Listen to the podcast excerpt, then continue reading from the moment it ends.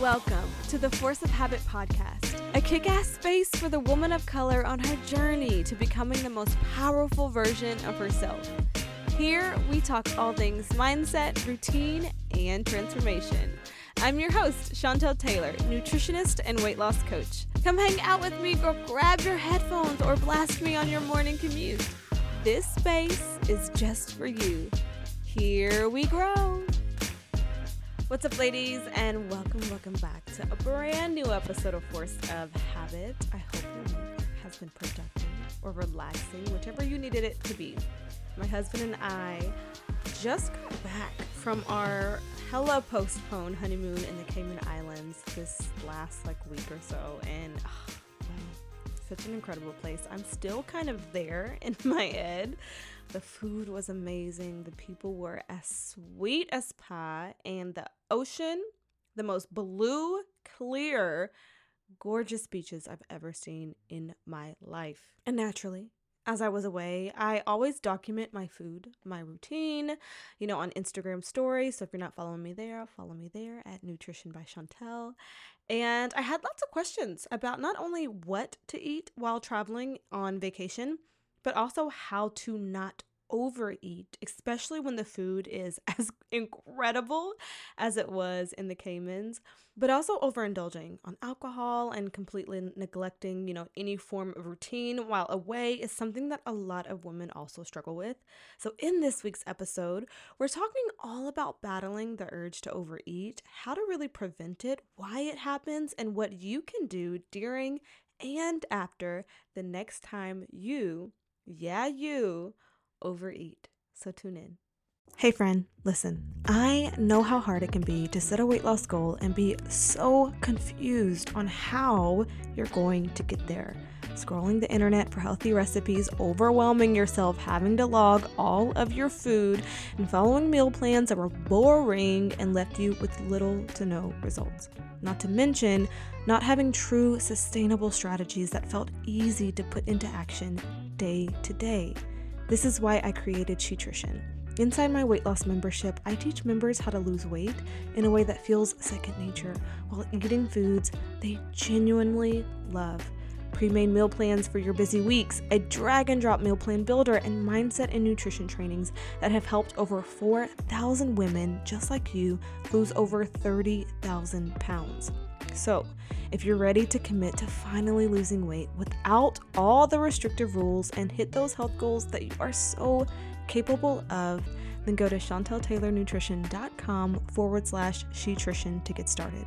Again, that's chanteltaylornutrition.com forward slash shetrition. Link is also in the show notes. We're all waiting to welcome you inside the Shetrition community. Okay, okay, back to the episode. Okay, okay, so something that's really important to know and understand about overeating, and when I do in depth trainings inside Shetrition about the urge to overeat, I always start with the fact that overeating is common. Dare I say normal? If you're on your weight loss journey right now, the guilt and shame that hits after you've ate way too much that feels not really good in your body or uncomfortably full is likely something you feel is reserved just for you. Like the only people who ever overeat are people trying to lose fat.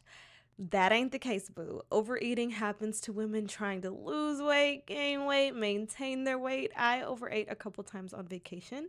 It absolutely happens.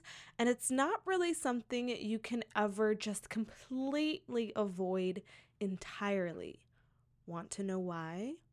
Well, you're human. Congratulations. and human beings aren't, you know, gas pumps that automatically cut off when the car tank is full. Eating is a behavior, it's complex, it's emotional, and sometimes our reasons for overeating are really simple at heart.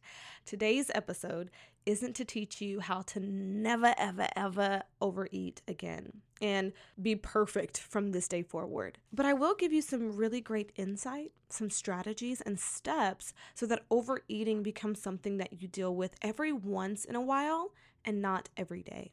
Okay, Chantel. So I know how I feel when I overeat, but technically, what is it?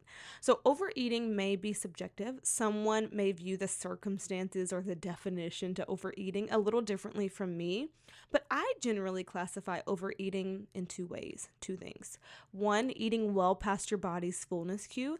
This could just be one or two bites, or eating a whole extra portion of something and physically feeling uncomfortable or sick after. And two, simply eating when your body doesn't have a hunger cue. Now, this one is a little more complex because as humans, food is emotional or simply just good and we just want it. Sometimes we just want something a little sweet after dinner even though we're full. Sometimes popcorn just sounds good, so we eat it. But at the end of the day, if your body isn't hungry, doesn't need anything, doesn't really want anything, and you eat anyway, I consider this a form of overeating. So let's talk about why overeating happens. Truthfully, there's a lot of reasons, and I go over all the possible reasons inside weekly trainings in my weight loss program, Shetrition.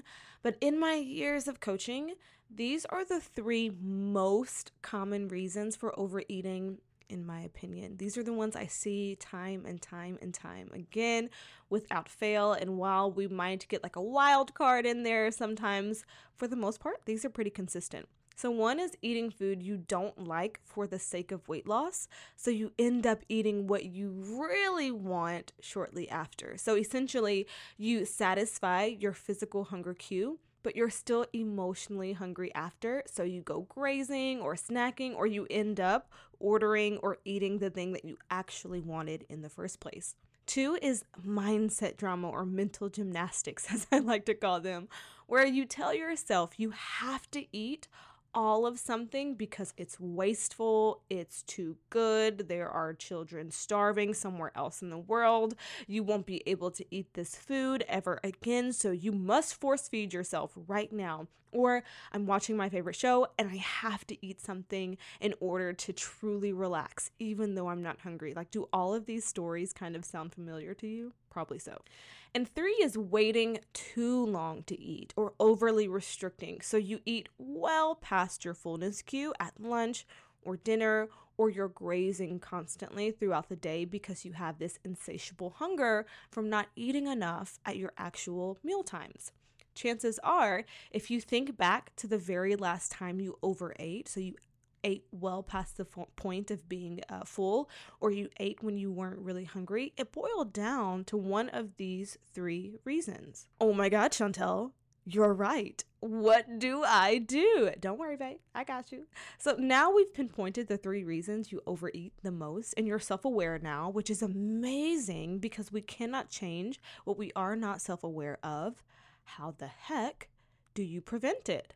Pop quiz. When is the best time to prevent overeating? If you're in your car, sitting on the toilet, listening in your shower, or on a walk, answer in your head.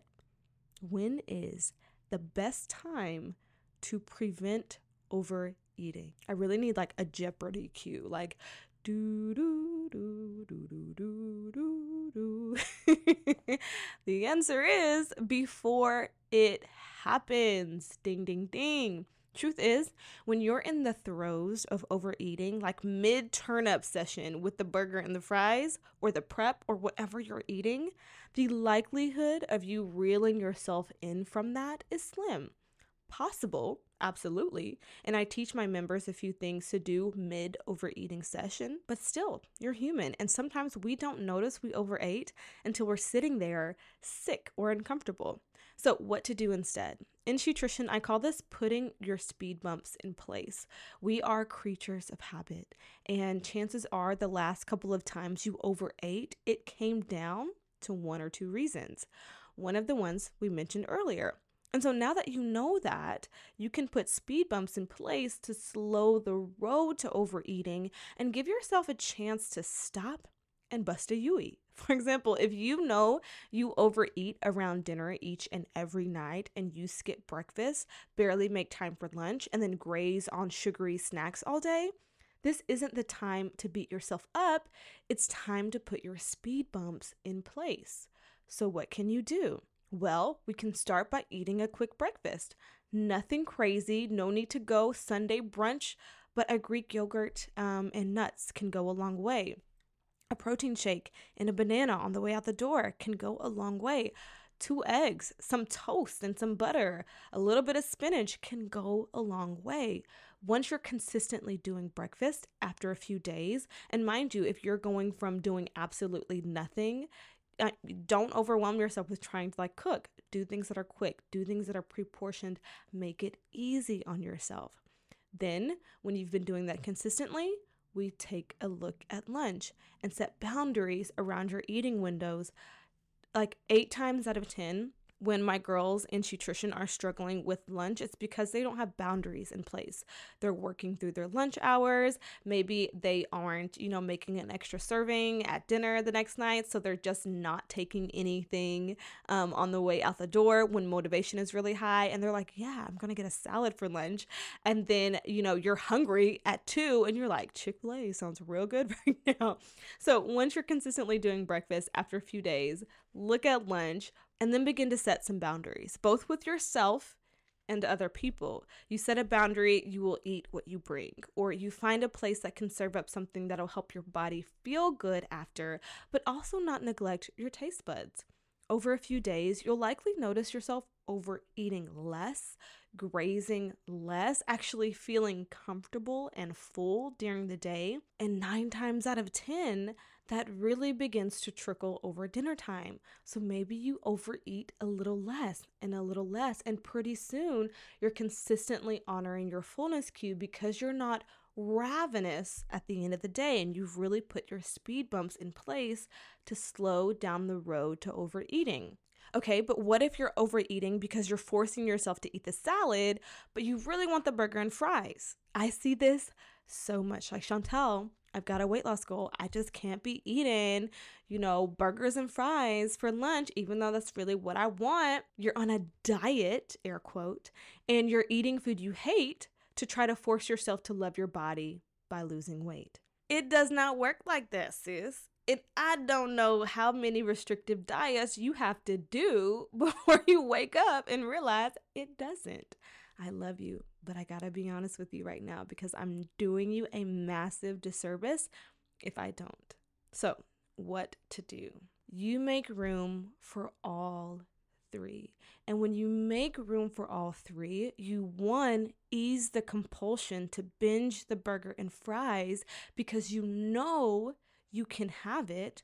And two, you fill up on the salad, your body feels great, and you're still eating food that tastes good and is included, right? When you do this, you'll notice you naturally begin to eat a little less. Sometimes I get slack on Instagram when I talk about how no food is off limits what about this? And like, what about this and this and this? Especially when it comes to weight loss, a lot of people like to um, project their food rules onto other people.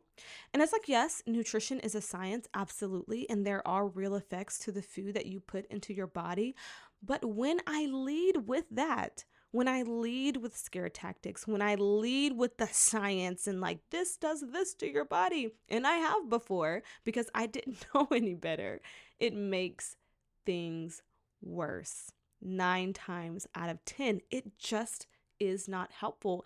And I think that's because, especially like other like fitness influencers out there, and even other like dietitians and nutritionists, they forget that people feel guilt, shame, and those emotions really fuel them to do things that they don't necessarily want to do or they know better than to do, right? So it's like, someone who is struggling with losing weight and their body just doesn't feel good knows what they should be eating. They know what they should be eating, that they should be moving their body. They know all of the weight loss tactics.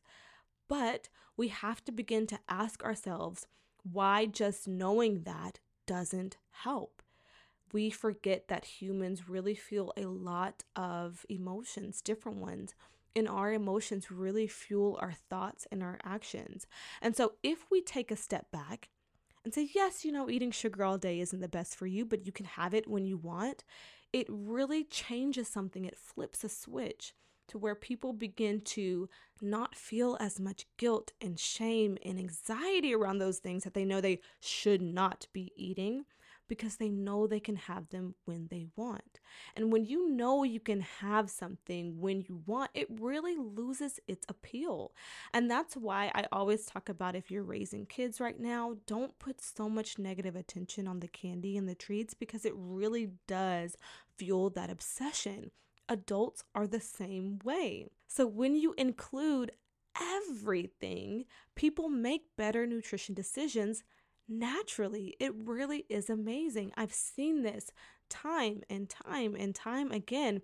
And, you know, habits aren't just like, you know, I tell somebody, like, everything, you can eat anything you want. It's not like, oh, I can. I'm a changed woman. it does take work. There's a lot of diet culture that is ingrained in our brains that simply takes practice to think a different way, to feel a different way about your food. But it absolutely is possible. Because when we guilt or scare tactic people away from the burger and fries, they just eat them in private. You know, it's like it, it doesn't stop anybody from actually eating it. They just duck off and eat it. So do your homework today. Think back to the last couple of times you overate. Nail the reason, even if it's a couple. Why did it happen? Be honest with yourself. I, I say this so much in Shetrition because it's so easy to lie to ourselves, to kind of um, sweeten the pot, feel the excuses of why we do stuff, but be honest. There's no judgment here. Be honest and then just put one speed bump in place. Just one. Okay, Chantel, thank you, but I've already overate. Now what do I do? That's okay. Remember how I said it's common?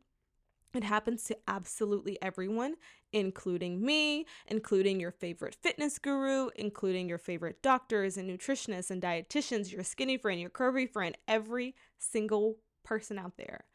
Good. I'm glad you remember because now we get to skip the shame and the guilt. It's normal. It happens. So you know what to do after you overeat. You move on. You put your speed bump in place and you simply move on.